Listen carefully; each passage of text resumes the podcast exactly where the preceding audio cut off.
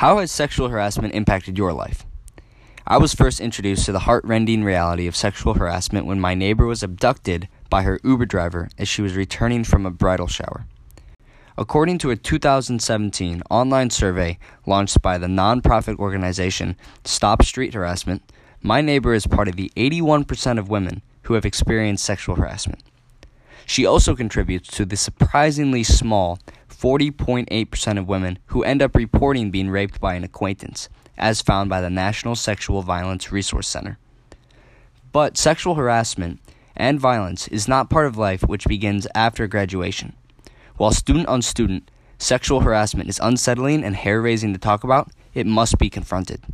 To better understand the gravity of sexual harassment within American high schools, we turn to our fellow students at Oak Park and River Forest High School for their insight on this widespread issue.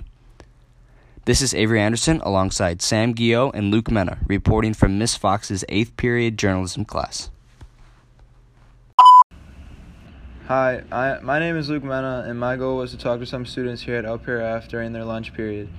I gave them a few questions to answer. The basis of the question questions were how they feel about sexual assault and unwanted sexual behavior in, your, in our school here at OPRF or Forest High School. I found the response to, uh, to be particularly questioning and a little bit alarming. The questions that some of the questions that I asked were do you think twice about what you wear to school and do you always feel comfortable in what you decide to wear? Do you think twice about what you wear to school? Yes, I'd say that I think twice about what I wear to school because sometimes if I feel like my outfit is showing skin, I get uncomfortable because I don't know how people will look at me in certain ways or will say things to me to make me feel uncomfortable. Okay, same question. I also think twice about what I wear to school because sometimes, like, um,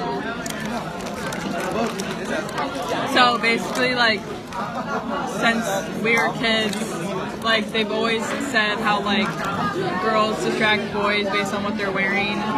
And like even though I know that like it's not my fault, it's still just like I think twice sometimes if I have a lower cut shirt or if I'm wearing a V-neck, like that if like I have any of my chest showing or like any cleavage, like I'm always trying to like pull up my shirt during school or like I notice when people look I've never had um, and yeah. Do you hear about sexual assault slash unwanted behavior?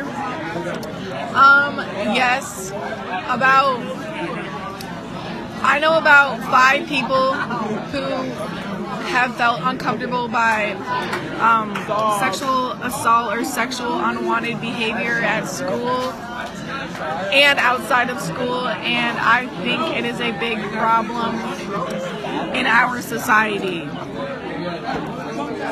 Is sexual assault an issue in this school? Um, I think it is an issue in this school because, um, like the other person said, I have heard about a lot of circumstances where people have either been sexually assaulted or felt uncomfortable.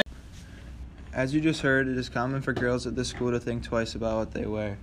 And to me, that is a major issue. Girls should not have to feel any different because they are wearing less clothes than another. And high school boys need to be taught to not give different attention to more revealing outfits, as well as need to, need to learn how to keep their thoughts to themselves.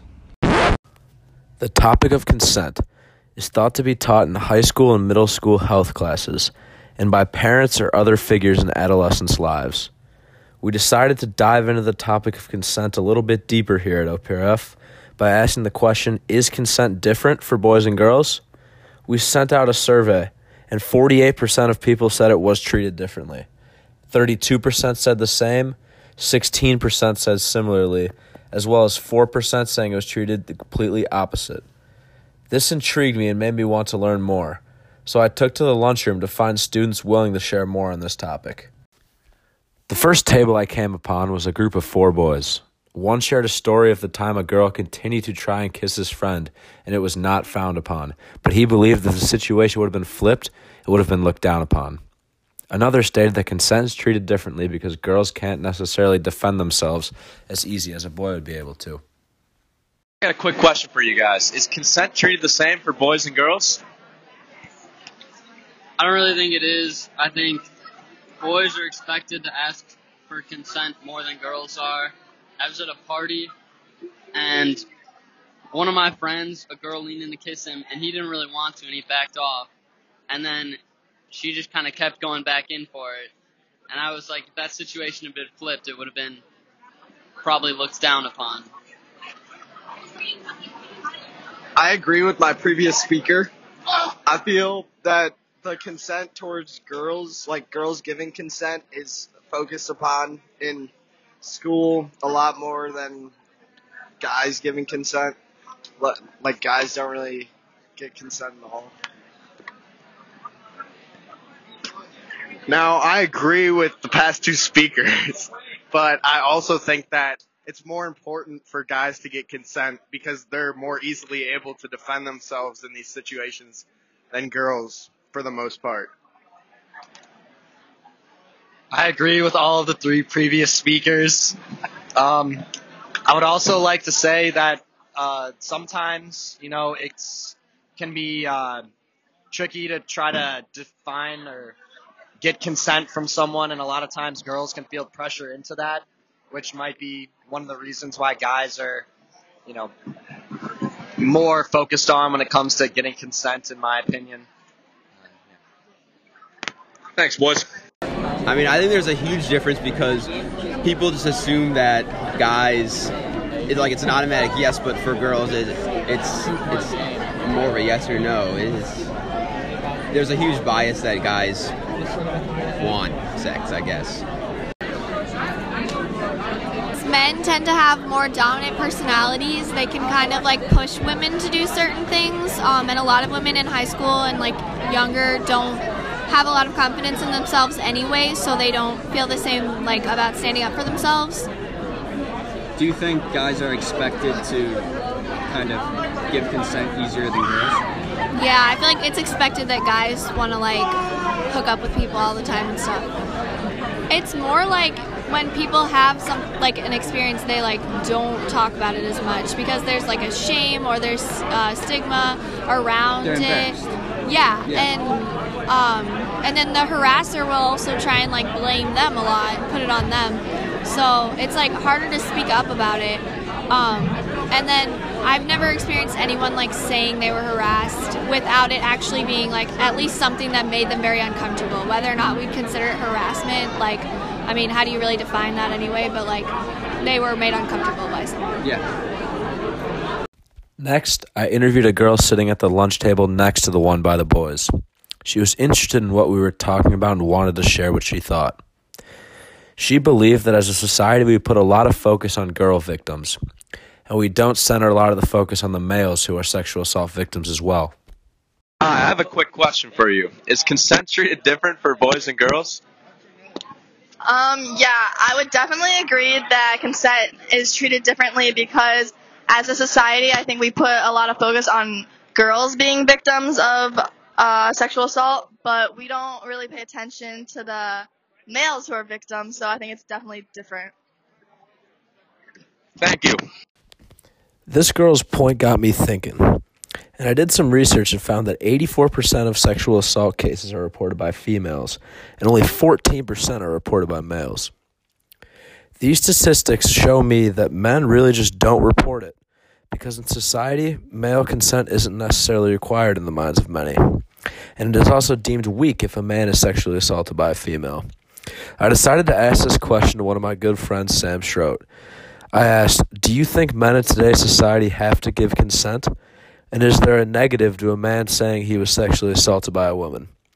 Sam stated, in today's, society, in today's world, guys aren't the ones that need to give consent. It is the girls, and that's just how it is. Because guys are expected to always want sex.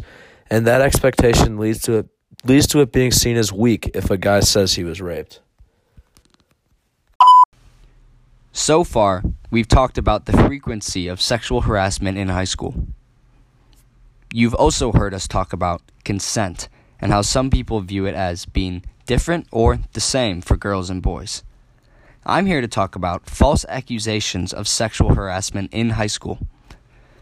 I want to open with a quote I found by Jackie Fielding, a staff member at Minnesota Law. The quote states If men are afraid of sexual misconduct allegations, and women are afraid of sexual misconduct altogether, who is more worthy of protection? In our opinions, we see a very big gray area as to finding out if someone is lying or telling the truth about sexual harassment. In our survey we sent out, within our 25 responses, we found that 32% of people believe that their peers have lied about being sexually harassed, while 28% of people say no, their friends have not lied about it, but 40% say they might have, maybe. I went to the lunchroom to gather opinions from my fellow students. I asked two of my friends, Abe Berlin and Caroline Rowling Greist. They had two very similar opinions, although opposite genders. I, I mean, I think I don't know because a lot of people don't talk about it publicly and they keep it to themselves. So it's really hard. It's not like well known if someone's like sexually harassed in the school. It's it's you know It's an intimate issue? Yeah, I mean, there's there's like a stigmatism where like if you're sexually harassed as a guy, it's like you can't talk about it because it's like I don't know. I don't even know why. Do you think sexual harassment is pervasive in Oak Yes. I think that a lot of like parties and athletic events there ends up being a lot of sexual harassment. What is your personal definition of consent? Consent is when both parties involved in like a relationship or some type of um, yeah, some type of relationship or connection are agreeing to like what they're doing and like intimate type things. Do you think being sober has anything to do with consent? Yes, everything. Because you can't make the same decisions when you're um, under the influence of substances as when you're sober, and you might make a different choice when you're in a clear state of mind. While interviewing Abe and Caroline, I found that both of them agreed that guys are much more likely to not tell others about the full sexual experience they had, while girls will openly express exactly what happened. According to Sandra Newman, every academic study on this issue finds that the most common type of fake accuser is usually a teenage girl trying to get out of trouble. It's often the teenager's parents who report the rape attempt. This study suggests that high school age false accusers can often just be trying to get out of something as simple as missing curfew. From these findings, Sam, Luke, and I found that sexual harassment is easily found within our high school. We all agree that this also applies to any other American high school. We hope this podcast helped you better understand the severity of sexual harassment at Oak Park and River Forest High School. We also hope that our listeners have learned to become more aware of the reality of sexual harassment and how to personally confront it within your own life. No, it's conscious, continual, sober, uh, oh, enthusiastic. Is that supposed to spell something?